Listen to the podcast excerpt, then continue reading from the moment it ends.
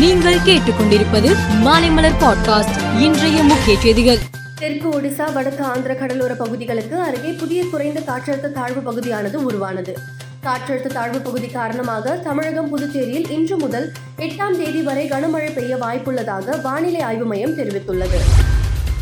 சனாதனத்தை ஒழிக்க வேண்டும் என்று அமைச்சர் உதயநிதி ஸ்டாலின் கூறிய கருத்துக்கு நாடு முழுக்க கடும் எதிர்ப்புகள் கிளம்பியுள்ள நிலையில் சென்னை பசுமை வழிசாலை மற்றும் நீலாங்கரையில் உள்ள அமைச்சர் உதயநிதி ஸ்டாலின் இல்லத்திற்கு கூடுதல் போலீஸ் பாதுகாப்பு போடப்பட்டுள்ளது.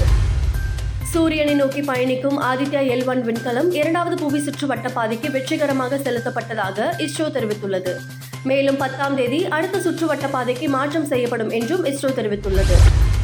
இரண்டாயிரத்தி பதினான்கு முதல் ஒரு நாள் கூட பிரதமர் மோடி விடுமுறை எடுக்கவில்லை என்றும் இதுவரை மூன்றாயிரத்துக்கும் அதிகமான நிகழ்ச்சிகளில் பிரதமர் மோடி பங்கேற்றுள்ளார் என்றும் தகவல் அறியும் சட்டம் மூலம் தகவல் வெளியாகியுள்ளது. பரப்பன அக்ரகார சிறையில் இருந்தபோது சொகுசு வசதிகள் செய்து கொடுக்க அதிகாரிகளுக்கு இரண்டு கோடி ரூபாய் லஞ்சம் கொடுத்ததாக தொடரப்பட்ட வழக்கின் விசாரணைக்கு நேரில் ஆஜராகாத சசிகலா மற்றும் இளவரசிக்கு பெங்களூரு நீதிமன்றம் பிடிவாரன் பிறப்பித்துள்ளது. அமெரிக்க ஜனாதிபதி ஜோ பைடனுக்கும் அவரது மனைவி ஜில் பைடனுக்கும் எடுக்கப்பட்ட கொரோனா பரிசோதனையில் ஜில் பைடனுக்கு தொற்று உறுதியாகியுள்ளதாக வெள்ளை மாளிகை தெரிவித்துள்ளது. ஜோ பைடனுக்கு கொரோனா நெகட்டிவ் என வந்திருந்தாலும் நாள்தோறும் அவருக்கு பரிசோதனை நடைபெறும் என தகவல் வெளியாகியுள்ளது. இதனால் ஜோ பைடன் டெல்லியில் நடைபெறும் ஜி டுவெண்டி உச்சி மாநாட்டில் பங்கேற்பதில் சிக்கல் உருவாகியுள்ளது.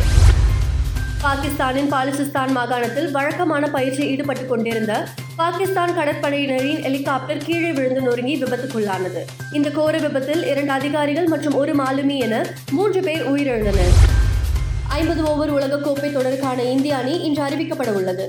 இன்று மதியம் ஒன்று முப்பது மணிக்கு இலங்கையின் கண்டியில் அறிவிப்பு வெளியாகும் என பிசிசிஐ தெரிவித்துள்ளது. மேலும் செய்திகளுக்கு மாலை மலர் பாட்காஸ்டை பாருங்கள்.